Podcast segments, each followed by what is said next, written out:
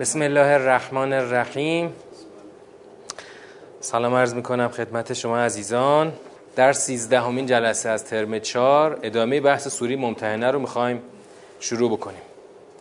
در جلسه قبلی سوری ممتحنه از کجا شروع شد؟ سوره تا کجا اومدیم؟ از یک امر بسیار غلیظ و شدید به مؤمنین شروع شد که مبادا دشمن خدا و دشمن خودشان را اولیاء نگیرن این رو اومدیم تا قصه الگوگیری از حضرت ابراهیم علیه السلام مطرح شد و نهیی که خداوند درباره اینکه با کیا رابطه داشته باشید و با کیا رابطه نداشته باشید. بعد رسیدیم به آیه دهم. تا آیه نه رو خونده بودیم. آیه ده رو می‌خوایم بخونیم. الان پس تو دور تو دور اول هستیم. الان تو دور اول فقط روی معانی و ساختار جملات تکیه می‌کنیم. یا ایها الذین آمنو اذا جاءکم المؤمنات مهاجرات فامتحنوهن.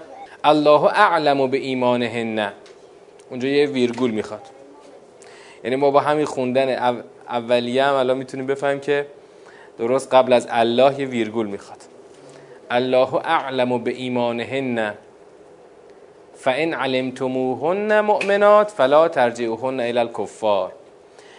یک جریانی اینجا شروع میشه که خداوند می‌خواد یه دستوراتی رو بده درباره کیا؟ درباره مؤمنان مهاجر. زنان مؤمن مهاجر. که هنگامی که زنان با ایمان هجرت کنند نزد شما آیند آنان را امتحان کنید.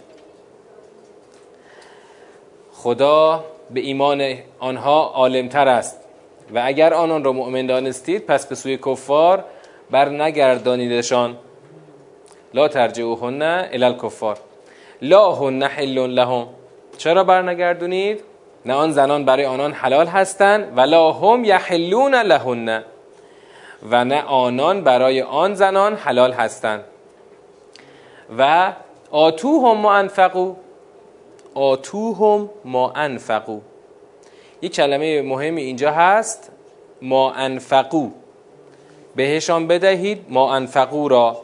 آنچه را که هزینه کرده اند به آنان بدهید. ما انفقو این انفقو انفقو مادش چیه؟ بابش چیه؟ باب افعاله. یعنی آنچه را که انفاق کرده اند. خب؟ این انفاق معناش اینجا چیه؟ مثلا کدوم خرجو کاملا درسته. ببینید خدا داره میگه آتوهم ما انفقو. به آنها بدهید آنچه را که انفاق کرده اند. انفاق رو تا حالا چند بار معنا کردیم.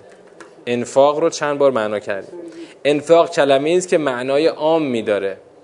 باید این کلمه رو دقیق و درست همیشه معناش رو پیدا بکنیم. مخصوصا وقتی که در یک سیر کلامی خاص داره مطرح میشه. انفاق اون معنایی که تا حالا ازش داشتیم چی بوده؟ درسته. تا حالا این بوده. حالا می‌خوایم دایره معنای انفاق رو گسترش بدیم. تو چند جلسه قبلم یک اشاره کردم. انفاق وقتی رفته در باب افعال یعنی نفقه رفته, رفته باب افعال شده انفاق. معناش چی میشه؟ اون معنای گسترده که الان می‌خوایم بگیم با همین باب, باب افعال درست میشه. انفاق یعنی چی؟ اول باید ببینیم نفق. اون یعنی چی؟ نفق یعنی چی؟ حفره. یعنی حفره. چاله. انفاق میشه چی؟ پر کردن حفره. پر کردن یه چاله. حالا این معنای لغوی می‌تونه معانی گسترده‌ای پیدا بکنه. اینجا معنایی که پیدا کرده چیه؟ آنچه را که نفقه دادند. آنچه را که آنان نفقه دادند. نفقه ب... چجوری از اون انفاق رسیدیم به نفقه؟ انفاق پر گفتیم پر کردن یک چاله. ببین کسی که با خانومی ازدواج می‌کنه اون یک نیازهایی داره. این نیازها بر عهده کیه؟ همسرشه که باید اون نیازها رو برآورده کنه. در واقع این چاله ها رو پر کنه. خب؟ این میشه هزینه هایی که مرد برای زنش انجام داده. همون که توی مثلا احکام خانواده بهش میگن نفقه. خب؟ پس وقتی خدا میگه ما انفقو نه یعنی اینکه مثلا یه چیزایی رو هبه کردن و مثلا از باب انفاق به معنای اون معنایی که تا الان داشتیم دادن. نه ما انفقو یعنی آنچه هزینه کردن برای خانوما. حالا این آنچه هزینه کردن شامل چیا بوده مثلا؟ شامل خود اولا خود مهریه بوده. چون مهریه اون زمان چی بوده؟ نقدی بوده. نسیه نبوده. وقتی زنی رو می‌خواستن بگیرن اول می‌رفتن نفقه رو تأمین می‌کردن می‌دادن باش ازدواج می‌کردن. که اصلا چرا بهش اسمش شده مه مهریه؟ یا بهش میگن صداق. صداق. چرا به مهریه گفتن صداق؟ صداقت این مرد یعنی صدق ادعای این مرد در خواستن این زن با این مهریه ثابت میشه. حالا ما کلا از بیخوبان اینو نسیهش کردیم. کل اون کارکردش ساقط شده.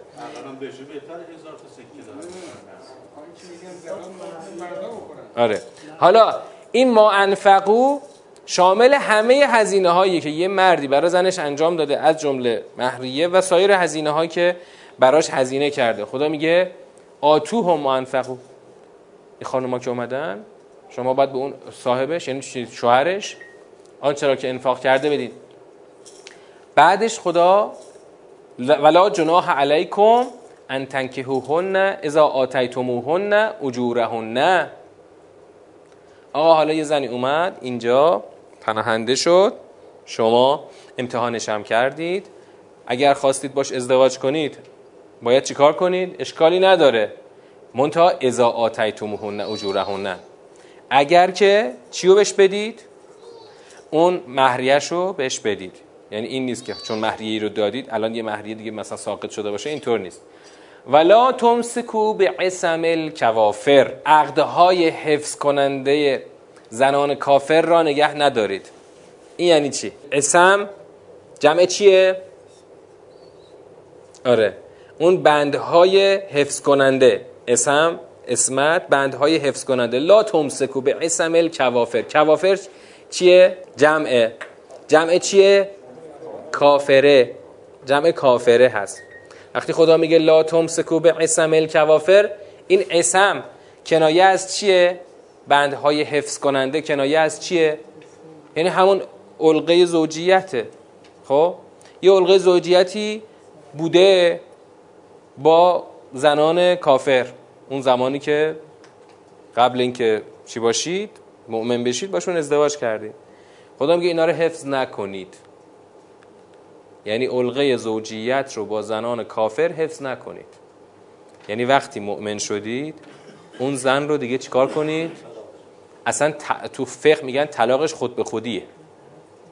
طلاقش خود به خودیه.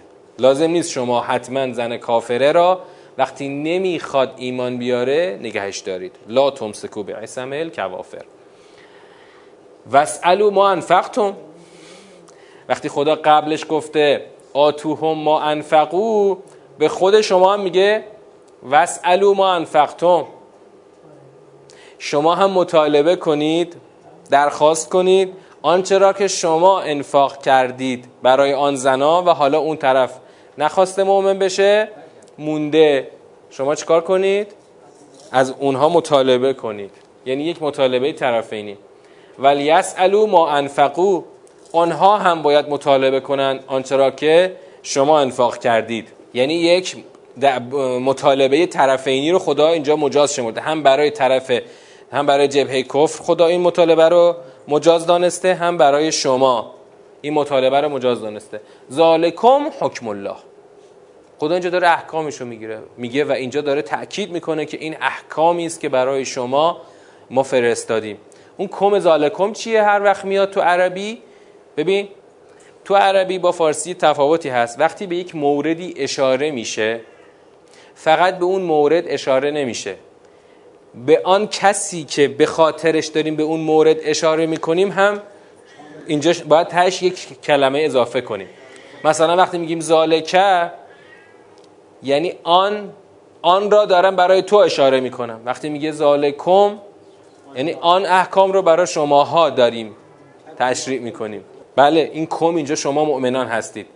که ذالکم حکم الله یحکم و بینکم.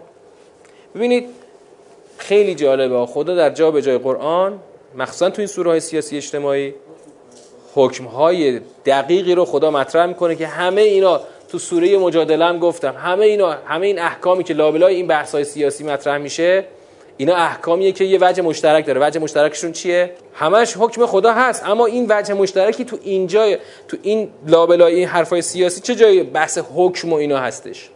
همه اینا احکام احکام راهبردیه. احکام راهبردیه. یعنی چی راهبردیه؟ یعنی راهبردی با کاربردی یه پله فرق می‌کنه. ببینید احکام راهبردی یه پله بالاتر از کاربردیه. کاربردی اونجاست که شما یک موضوعی رو نمی‌دونی. مثلا حکم نماز نمی‌دونی حکم روزه چیه. اینا رو مثلا به یک فقیهی مراجعه می‌کنی و در واقع با شنیدن اون احکام شما کاربرد دین رو در مسائل عملی پیدا می‌کنی.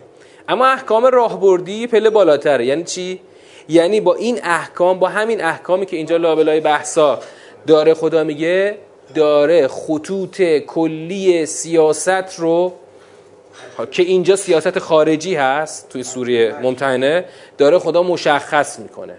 خطوط کلی سیاسی رو خطوط کلی اقتصادی رو هر جایی به تناسب اون سوره. مثلا اونجا تو سوره مجادله که بحث مجالس نجوا و محاده و اینا بود خطوط کلی سیاست چی بود؟ خطوط کلی سیاست برخورد با جریانهای برانداز داخلی بود بعد مثلا تو سوره هشت چی؟ خطوط کلی سیاست برخورد با سهمخواهان منافق بود الان اینجا خطوط کلی سیاست تعامل با کشورهای متخاصم اینا رو خدا در اصلا خدا تو قرآن چرا همه احکام رو نیاورده؟ چون قرآن کتاب راهبرد هاست. قرآن کتاب راهبردها و خطوط کلان دینه. هر جایی که می‌خواد یه خط کلانی ترسیم بشه خدا به تناسب اون اگه لازم باشه بخشی از احکام رو اونجا میاره. که اون احکام دقیقا پیوند مستقیمی داره با موضوعی که اونجا داره مطرح میشه که همه همه این موضوعات راهبردی هستن. ذالکم حکم الله یحکم بینکم والله علیم حکیم.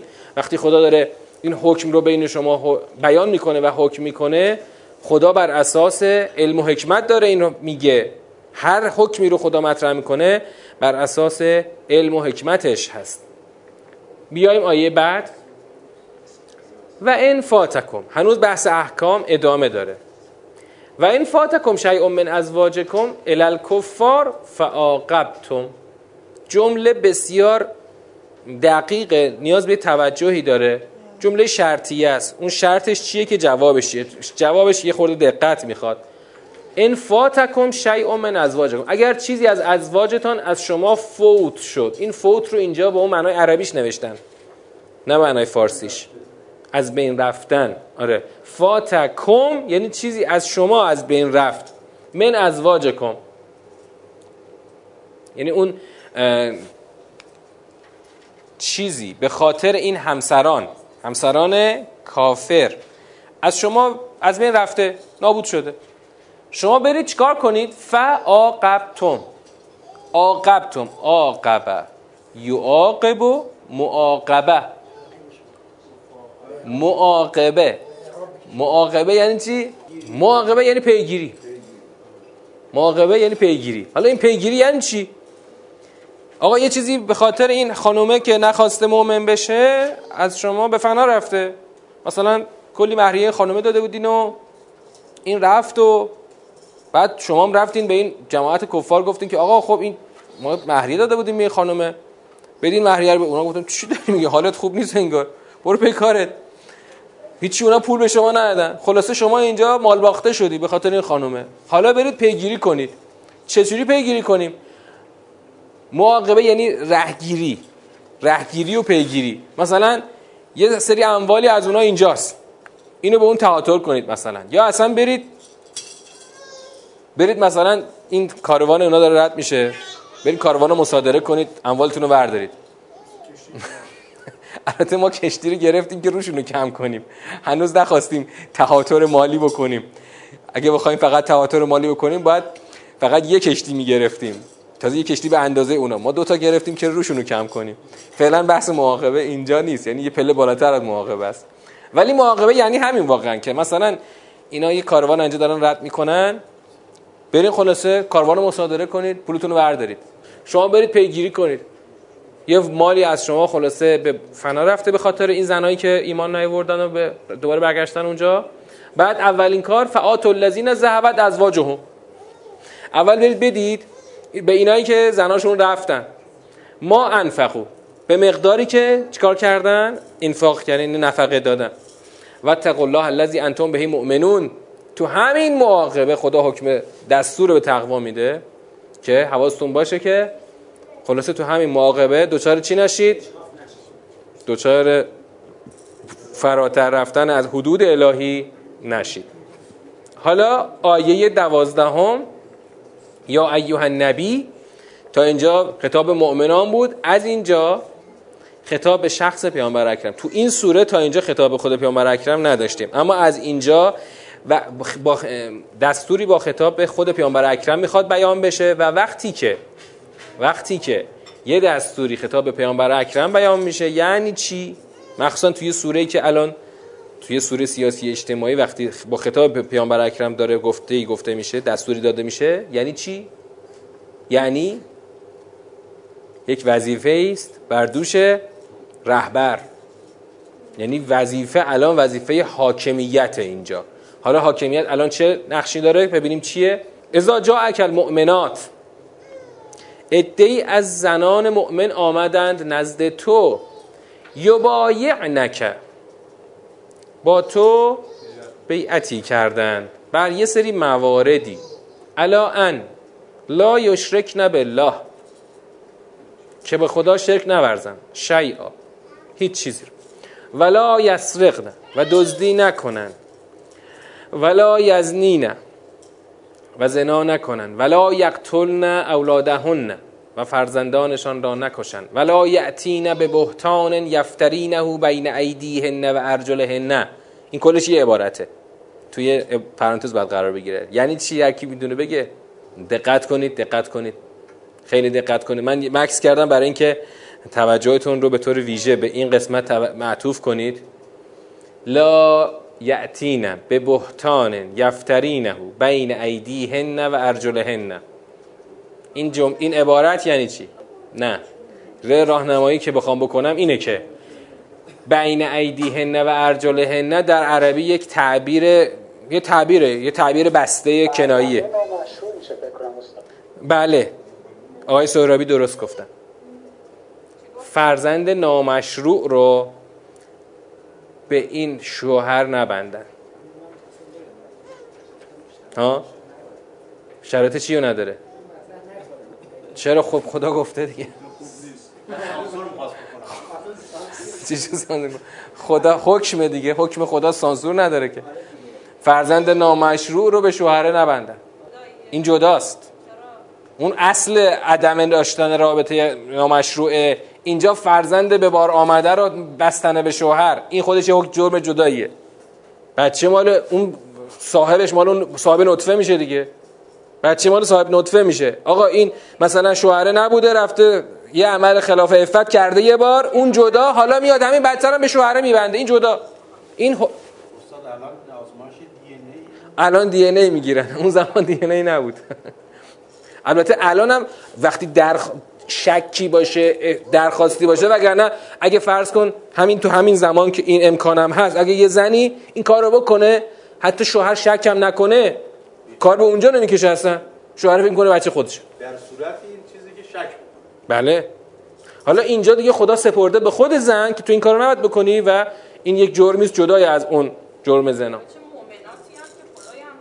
خدا داره داره اینا اینا دارن تعهد میدن. اینا خودشون اومدن دارن تعهد میدن و البته پیغمبر اکرم داره در این موارد ازشون تعهد می‌گیره. حالا این نه ببینید همون دیگه. مؤمن با تعهد با پایبندی به این تعهدات الان می‌تونه مؤمن بشه. ولا یعصینا که فی معروف. از تو اسیان نکنن در یک امر معروف. این یک تعهدی جدا که ما این تعهدات رو بعدا در دور معنایی تقسیم بندی خواهیم کرد که در چند رده تقسیم میشه. فبایهن. ببین اذا جاءک المؤمنات یبایعنک فبایهن. اگر آمدند با تو بیعت کردن تو باشون بیعت کن. و استغفر لهن الله. ان الله غفور رحیم. خب؟ برای آنان از الله طلب مغفرت کن زیرا قطعا الله بسیار مغفرت کننده رحم آور است. خب تو این آیه دوازده چی داشتیم؟ یه سری احکام الحاقی به اون احکام آیه قبل داشتیم. تا این احکام صرفا با خطاب پیامبر اکرم آغاز شد یعنی یک وظیفه حاکمیتی شخص پیامبر اکرمه. وظیفه حاکمیتیه. اینجا کار مؤمنان نیست. پیامبر خودش یا نمایندگان پیامبر وظیفه دارن چیکار کنن؟ این تعهدات اخلاقی رو البته اخلاقی اجتماعی و فردی رو اعتقادی رو از این خانم ها بگیرن. و آیه پایانی. یا ایها الذین آمنو لا تتولوا قوما غضب الله علیهم. ای کسانی که ایمان آورده اید ولایت پذیری نکنید قومی را که الله بر آنان غضب گرفته. قد یعسو من الاخرت کما یعس الکفار من اصحاب القبور. این آیه بسیار بسیار دقیق. اولا که اولش خیلی مشخصه. یه جور اگر آیات ابتدایی سوره رو تو خاطر داشته باشید یه تدائی باید در برای شما الان داشته باشه. تدائی چی؟ تدائی همون حرفایی که در آغاز سوره اومده. اما اینجا دقیقا خدا داره با تاکید مضاعفی داره امر می‌کنه که ولایت پذیری نکنید قومی که چه کسانی را؟ قوما غضب الله علیهم. اینش رو کجا داشتیم تو سوره قبلی؟ سوره مجادله. مجادله تو بند آخر. اون جایی که خدا داشت از حزب الله و حزب الشیطان صحبت می‌کرد. اونجا دقیقا همینو امر کرده. اینجا دوباره همین امر هرچند در ابتدای همین سوره هم داشتیم. قوما غضب الله علیهم را تولی نکنید. ببین تتولو رو خوب دقت بکنید. تتولو بابش چیه؟ باب تتولو چیه؟ تفعله. خب؟ تو خود این توی این ماده چی میشه؟ تفعل ولیه چی میشه؟ تولی تولی معناش چی میشه؟ پذیرفتن ولایت. برای همین هم نوشته شده ولایت پذیری نکنید. ولایت پذیری نکنید. یعنی هر کسی که بره سراغ این کفار قوم غضب الله علیهم و با اونها رابطه القای مودت داشته باشه القای مودت حتما مساوی است با پذیرش ولایت آنان.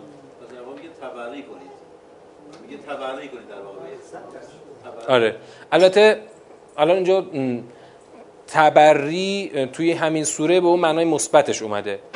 چون به معنای مثبتش اومده این کلمه به معنای منفیش الان اینجا نیومده. بله. قد یعسو من الاخره حالا خدا یه وصفی برای این کفار قوم غضب الله علیهم میاره. خیلی وصف جالبیه. این وصف رو خیلی خیلی دقت بکنید.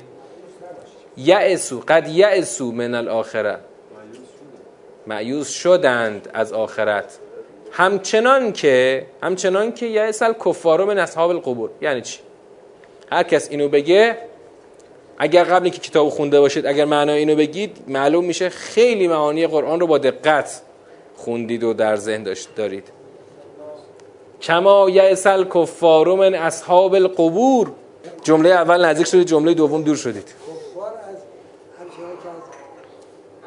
سقل معنا اینجا روی کلمه کفاره. کلمه کفار.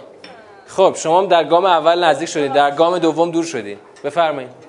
خب حالا من سوالم رو ریزتر می‌کنم. سوال رو ریزتر می‌کنم تا توجه شما رو ریزتر بکنم.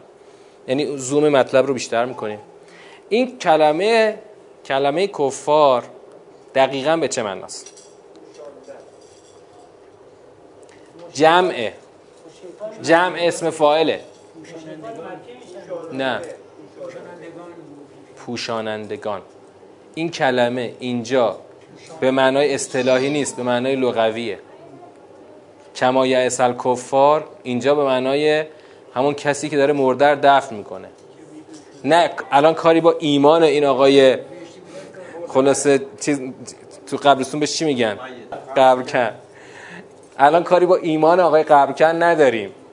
آقای قبرکن هر چی هر دینیمونی می‌خواد داشته باشه ند... یا... نه... یا نداشته باشه کاریش نداریم. اینجا اسمش از لحاظ لغوی میشه کافر.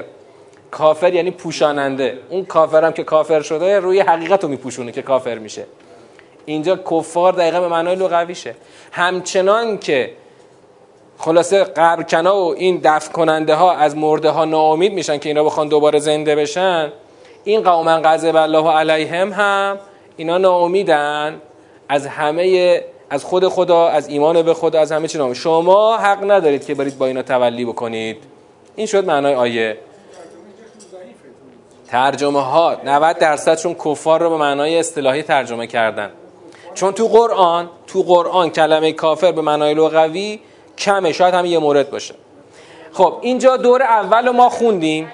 خب حالا ما به خود مثال بر نمیگردونیم. من میگم اتفاقا حرف از یه جهت می‌تونه درست باشه. اینکه وقتی خدا می‌خواد یک مثالی بزنه باید اون مثال زده شده یعنی اون مورد مثال باید واضح باشه. چون می‌خوایم این مثلا یه جماعتی رو به یه موردی به یه پدیده ای تشبیه کنیم باید باید اون مورد باید شناخته شده باشه و حرف درستی هست. حالا ما دور اول خوندیم دور اول خوندیم و الان یه دور از اول تا آیه 13 که آیه پایانی هست اومدیم. الان دور دوم تشخیص بندهای سوره. خب حالا شما بفرمایید سوره ممتحنه چند بند داره؟ وقتی میگیم چند بند همیشه چراش هم داریم. چرا؟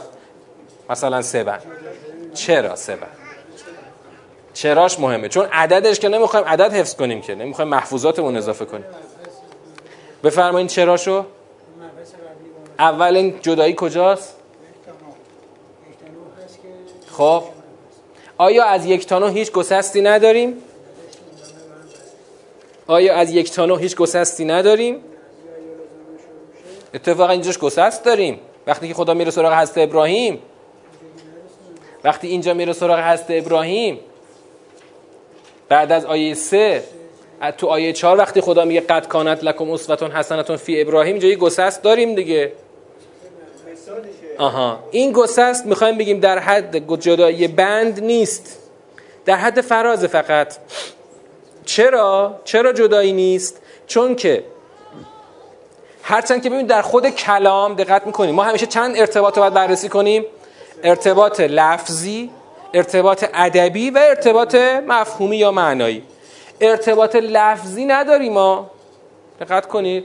قد کانت لکم اسوتون حسنتون فی ابراهیم و الذین معه از قالوا لقوم لهم انا براء منکم و مما تعبدون. دیگه قصه از ابراهیم و یاران از ابراهیم و بعدم که اون قصه اب حضرت ابراهیم و ارتباط لفظی نداریم. ارتباط لفظی که نداریم ارتباط ادبی هم نداریم. بعد فقط ارتباط چی میمونه؟ معنایی میمونه. ارتباط معنایی برقراره. بنابراین نقطه سر خط نداریم.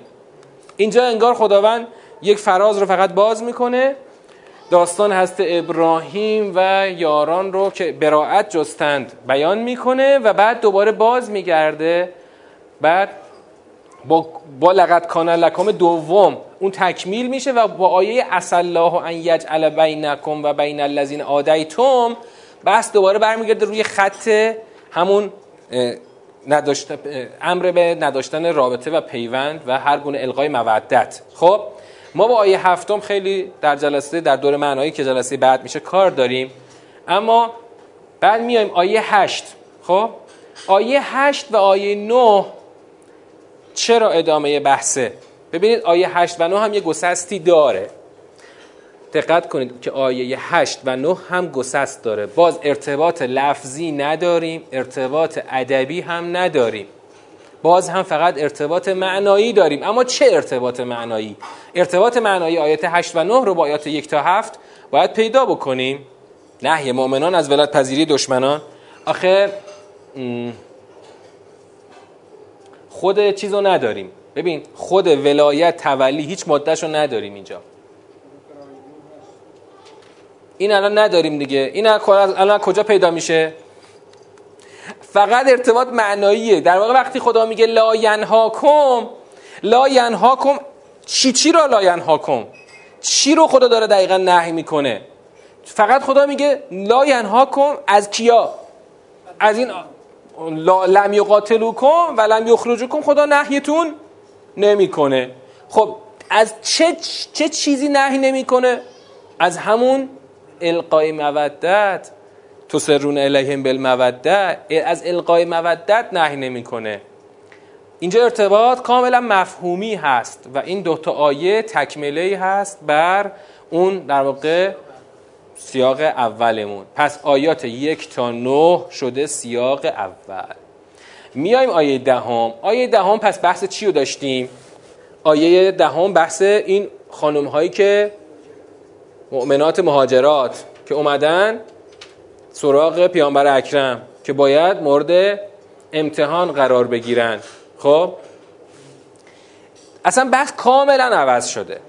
اصلا ببینید اینجا دیگه نه بحث القای مودت هست نه تولی نه بحث اینکه خلاصه با کی رابطه داشته باشیم با کی رابطه نداشته باشیم. صرفا بحث خانم های مهاجر هست که باید مورد آزمون قرار بگیرند. هیچ ارجاع لفظی معنایی و مفهومی نداریم. نه ارجاع لفظی نه معنایی نه مفهومی. در واقع نه, نه لفظی نه ادبی نه مفهومی نداریم. بحث کاملا یه بحث مستقلی است که آقا یک سری خانم‌ها اومدن اینا چجوری ما اینا رو به پناهندگی بپذیریم؟ شروط پذیرش پناهندگی زنان مهاجر چیست؟ آیه ده این رو خداوند تشریح کرد در آیه یازده که تکمیلی بر همون آیه دهه. اما آیه دوازده چی بود؟ که گفتیم خطاب به شخص پیامبر اکرم هست.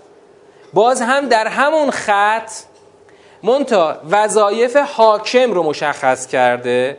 در این آیه به طور خاص وظایف تو آیه دوازده وظایف حاکم یک پیمان بعد از آزمون اولیه یک پیمان نامه بین حاکم و این خانمای مهاجر بسته میشه که این پیمان باید مورد توافق و تعهد طرفین باشه.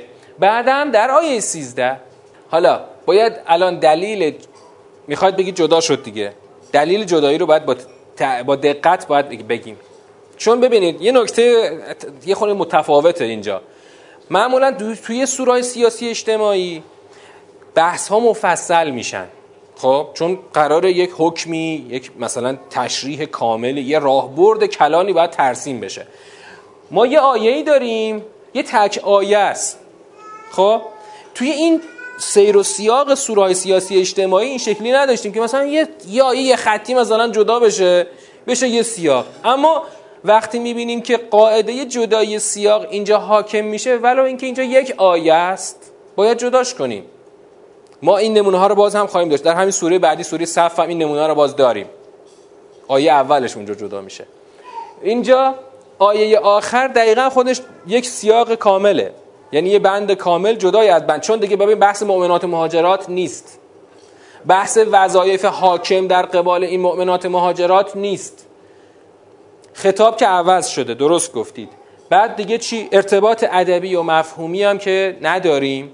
پس اینجا میشه یک بحث جدایی که هرچند که هرچند که ما این بحث رو دقیقا در بند اول داشتیم.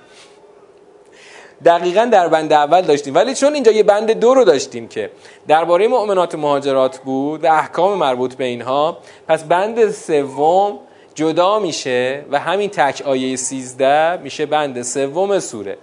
پس سوره ما سه بند میشه که اینجا در این نمودار می‌بینیم. یک تا نو ده تا دوازده و آیه سیزده به تنهایی یک سیاق میشه. ما الان تونستیم سوره رو به سیاقهای خودش تقسیم کنیم. خب اینم دور دوم ما. حالا باید وارد دور سوم بشیم و در پایان دور چهارم رو خواهیم داشت. در دور سوم باید یکی که سیاقها رو بخونیم و جمعبندی بکنیم تا بتونیم در دور چهارم همه سیاق ها رو با همدیگه جمع ببندیم. حالا میایم سراغ آیات سیاق یک یک تا نه. اینجا ما بحث مفصلی رو داریم. ببینید سیاق بسیار مفصلی است. تقریبا نصف کل سوره سیاق یکه. سوره ممتحنه تقریبا دو نیم صفحه قرآن رو به خودش اختصاص داده. نصف نصفش همه سیاق یکه. ببینید بعضیا میگن بعضیا مثلا شاید بگن که آقا چرا مثلا یه دفعه نصف سوره شد یه سیاق بعد یه دفعه یه بند یه آیه آخر شده یه سیاق. ببینید خدا که کلام خودشو در این در واقع مقاطع فرستاده تو هر سوره خدا که قول نداده که حتما این بندهای من باید برابر باشه با هم دیگه. خدا می‌خواد چیکار بکنه؟ یک موضوعی رو در یک بند کامل بکنه جوانب مسئله رو تکمیل بکنه بره سراغ بند بعدی که موضوع دیگری خواهد بود در پیوند با موضوع اول. ممکنه یه سیاقی کوتاه باشه بلند باشه. یه سیاقی خیلی کوتاهتر یه سیاقی خیلی بلندتر. ما از این نمونه ها باز هم داریم. تو همین سوره حشرمون دیدیم خب کلا دو سیاق بود. اما مثال بهترش خود سوره مجادله بود. سوره مجادله کلا سه سیاق بود. که اون سیاق بلندش چی بود؟ اولی بود دومی؟ اون نگاه کنید نمودارشو. نه. نگاه کنید. نگاه کنید. برگردید یه لحظه. این ارجاعات فقط برای اینه که وقتی میریم سراغ سوره بعدی کلا سوره قبلی یادمون نره. نمودارشو ببینید. همونجا نمودارشو ببینید. خب این سیاق این بند اول بود. باید برو بند دوم. بند دوم. چرا مفصل تر بود؟ اونجا مفصل خدا تو بند دوم بحث مجالس نجوا رو مطرح کرد. انواع روی کردهای مؤمنین نسبت به مجالس نجوا و وظایف مؤمنین نسبت به مجالس نجوا رو خدا مطرح کرد. بعد تو بند سوم که حزب الله و حزب الشیطان رو معرفی کرد. پس ممکنه یه بندی مفصل باشه چون ممکنه اصل حرف توی اون بند باشه و اون بند مفصل تر بشه. پس اینجا الان که این بند بند مفصل ما هست همین بند اول بند اصل طولانی ترین بند ما هست اینجا اصل حرف همینجاست. بعدا می‌بینیم بند دوم میاد زیل بند اول. حالا یا ایها الذین آمنو. می‌خوایم بند اول رو شروع بکنیم. تو این جلسه کل این بند رو ما تمام نمی کنیم بقیهش میره جلسه شنبه آینده. یا ایها الذین آمنو لا تتخذوا عدوی و عدوکم اولیاء تلقون الیهم بالموده دیدیم که تو این سوره با یک امر قلیز و شدید بحث آغاز میشه. با امر قلیز لا تتخذو اولیاء. کیا را؟ عدوی و عدوکم را اولیاء نگیرید. که در دور اول توضیح دادیم که چطور شد که این اولیاء رو ما به کلمه با به معنای چی؟ سرپرستی معنا کردیم که این رو دقیقا از خود لغت این معنای این کلمه در لغت عربی ما اینو در آوردیم اینها رو به عنوان سرپرست نگیرید. این سرپرستی خدا میاد در, س... در سیر کلام سرپرستی مدل سرپرستی رو تشریح می‌کنه. اصلا حالا خود همین الان در دور معنایی می‌تونیم از خود سیر کلام باز یه دلیل مضاعفی بیاریم بر این که کلمه اولیا یعنی اتخاذ اولیا رو بهتره بگیم. اتخاذ اولیا اتخاذ ولی رو می‌تونیم با اطمینان بگیم که خدا داره منظورش منظورش از اتخاذ ولی اینه که رابطه سرپرستی رابطه دوستی مؤثر با اینها نباید برقرار کنید که چرا؟ چون داره در تشریح معنا خدا داره مدلی رو مطرح می‌کنه که این مدل دقیقا منجر به سرپرستی میشه. خودش مساوی سرپرستی نیست اما حتما منجر به سرپرستی میشه. چرا منجر به سرپرستی میشه؟ چون شما اگر بیایید القای مودت بکنید که مودت رو به رابطه دوستی رابطه دوستانه یا رابطه رابطه دوستانه مؤثر معنا کردیم رابطه دوستانه مؤثر می‌خوایم بگیم ادعا می‌کنیم منجر به سرپرستی میشه. سرپرستی البته معناش عامه. سرپرستی معناش این نیست که مثل پدری که بر فرزندش سرپرستی داره. یا یک مثلا سرپرست یک یتیم که بر یک بچه یتیمی سرپرستی داره. این سرپرستی در فضای تعامل بین دو ملت چجوری میشه؟ چجوری فرمش پیدا میشه؟ چه شکلی به خودش شکل می‌گیره؟ حالا همه اینا درست. من می‌خوام بگم برای اینکه بخوایم به معنا نزدیکتر بشیم بیایم ببینیم خداوند از چه فرمی مسئله رو داره طرح موضوع می‌کنه؟ از این طرح موضوع خدا می‌فهمیم که دقیقا منظور خدا چه شکل خاصی از رابطه سرپرستی هست. اول دستورش خدا محکم میاره وسط. آقا حق ندارید برید دشمنان خودم و دشمنان خودتان را به عنوان ولی بگیرید در حالی که آنها وقت کفرو به ما جاءکم من الحق. آنها ببینید اولین ویژگی اونها کافرند به آن حقی که بر شما نازل شده. یخرجون رسول و ایاکم. شما رو که اخراج کردند. رسول شما و شما رو اخراج کردند. به خاطر ایمانی که شما به خدا دارید. شما رو به جرم ایمان اینا اخراج کردند. ببین هنوز هنوز هیچ رابطه شکل نگرفته خدا فقط داره توصیف می‌کنه جبهه کفر رو. شما رو به جرم ایمان اخراج کرده. خب؟ حالا یه شرطی رو آورد. ان کنتم خرجتم جهادا فی سبیلی و ابتغاء مرضاتی تسرون الیهم بالموده با این شرط در واقع داره هندونه میده زیر بغل مؤمنی آقا شما بر چی باشید مهاجرت کردید؟ اصلا هدف شما از مهاجرت چی بود؟ هدفتون مگه چیزی غیر از این بود که به خاطر جهاد در راه خدا و به خاطر کسب رضایت خدا؟ آیا غیر از این بود؟ آیا شما جز برای جهاد در راه خدا و کسب رضای خدا پا شدید از خون زندگی و کاشانه ول کردید اومدید آواره شدید تو این شهر دیگه؟ خب حالا میرید تسرون الیهم بالموده رو انجام می‌دید. مخفیانه القای مودت می‌کنید که خدا می‌دونه. چه آشکار باشه چه پنهان باشه خدا که می‌دونه شما چجوری رفتید القای رابطه که. حالا بیایم تو تحلیل. پس ببین جبهه کفری داریم. که مؤمنان رو به جرم ایمان از خانه اخراج کردن. خب؟ ای از مؤمنان به چه دلیل؟ هنو خدا نگفته. اما خدا داره خبر میده که رفتن مخفیانه القای مودت کردن. حالا می‌خوایم بگیم این بسته از توش اتخاذ ولی در میاد. چطور؟ این چطورش؟ یه حلقه مفقوده انو داره. حلقش کجاست؟ آقا تو یه مؤمن به خاطر جهاد در راه خدا به خاطر کسب رضای خدا پا شدی خونه کاشانه رو ول کردی همراه پیغمبر آواره یه شهر غریب شدی. خب؟ حالا چه علقه هنو داری؟ در واقع خدا می‌خواد انگار بگه چه مرگت آخه.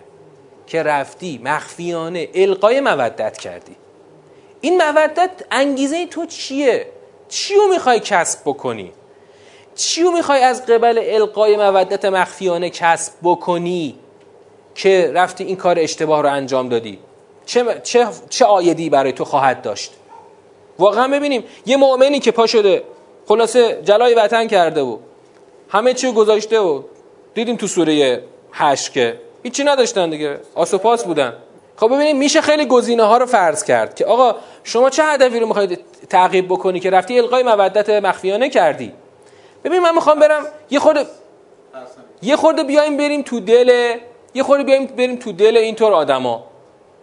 آقا بالاخره ما روز اول به این پیغمبر دلبسته شدیم و حرفش رو قبول کردیم و گفتیم هر چی تو بفرمایی امر آنچه تو بفرمایی.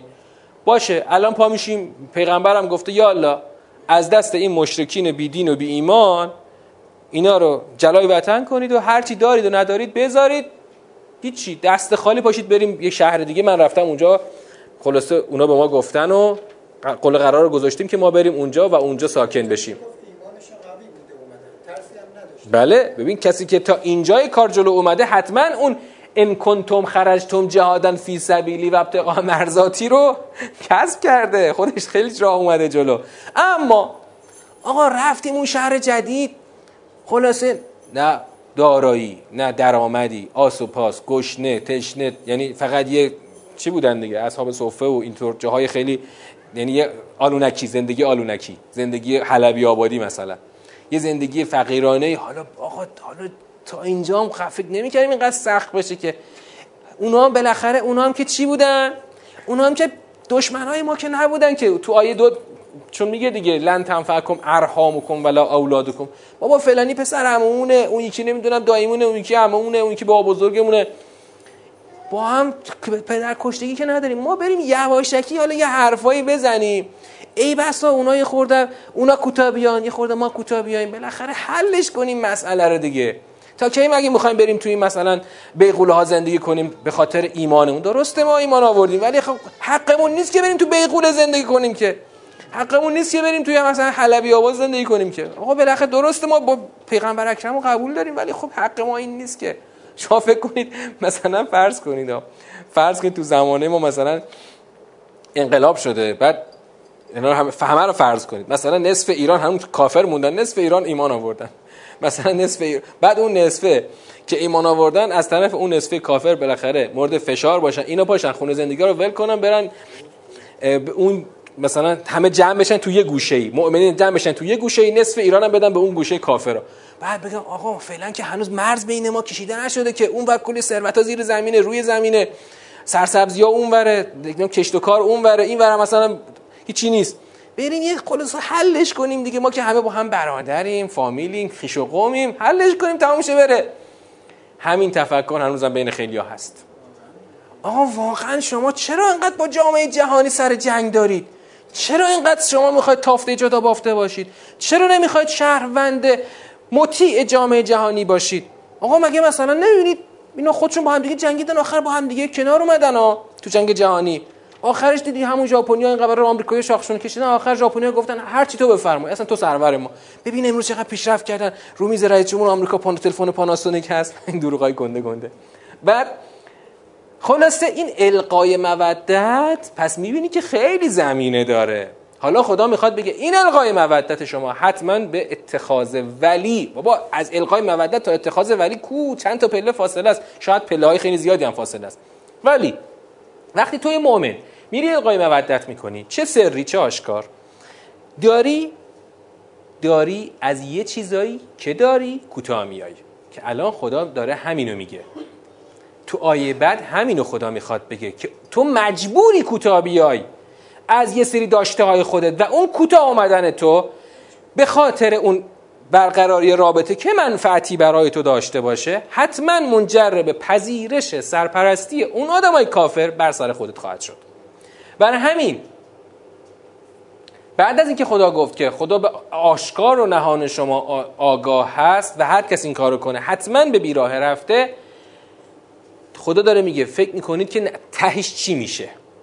تهش چی میشه؟ ان یفقفوکم یکونو لکم اعدا. تو فکر کردی رفتی القای مودت مخفیانه کردی فردا اون میاد برای تو نوشابه باز می‌کنه. میشینید دور میز با هم چای می‌خورید. این حرفا نیست. اگر آنها به شما دست یابند حتما بر شما با شما دشمن خواهند بود. بعد چی؟ یبسطو الیکم ایدیهم. چون شما ببین وقتی تو ایمان آوردی چرا او خواهد دست دراز خواهد کرد بر شما؟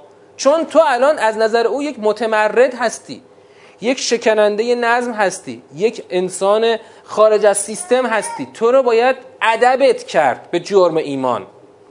تو فکر کردی او بری, بری باش رابطه دوستانه برقرار کنی او فردا میاد با تو مثلا اظهار اون هم اظهار دوستی می‌کنه نه. او یبسطو الیکم ایدیهم این کار رو انجام خواهد داد. یعنی بست ید. بست ید الیکم ایدیهم. دستش را به سوی شما دراز خواهد کرد نه برای اینکه با دست بده بلکه برای اینکه محکم بزنه تو سرت. این بستیت نه به معنای رابطه معنای مثبتش نیست. بلکه به معنای به معنای دست دراز کردنه. او به سوی تو یعنی روی تو دست بلند خواهد کرد. و دیگه چیکار خواهد کرد؟ و السنتهم هم دست و هم زبان به سو.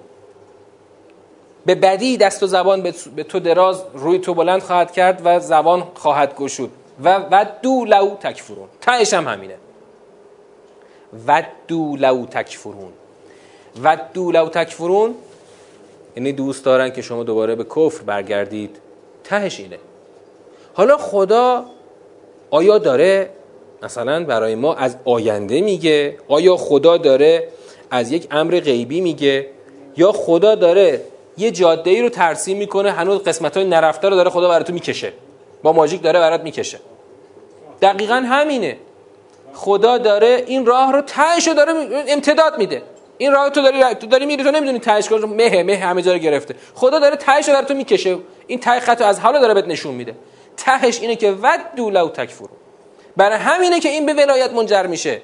چون تو دوباره باید برگردی به وادی کفر و دست از همه ایمان خودت ورداری این دقیقا یعنی هر سخنی از خبر غیبی نیست. امتداد همین خطی که تو داری میری. تو رفتی القای مودت مخفیانه کردی. حالا چه آشکار چه مخفیانه. القای مودت که القای مودت تو رو میکشونه میکشونه میکشونه تا جایی که تو دوباره به وادی کفر برگردی. و تازه این دفعه که برگردی حسابی ادبت هم خواهد کرد. چنان تو رو ادب خواهد کرد که دیگه هیچ وقت بر نگردی به وادی ایمان. چون تو از نظر او یک متمردی هستی که باید ادب بشی. برای همین خدا با چند تعبیر پشت سر هم عاقبت این مسیر رو برای شما ترسیم کرده و گفته این همان پذیرش ولایت دشمنانه و این کار رو نکنید. ما بحث رو همینجا فعلا ختمش می‌کنیم. ادامه بحث شنبه آینده خواهیم داشت و شنبه آینده بحث مفصلی خواهیم داشت. و السلام علیکم و رحمت الله و برکاته.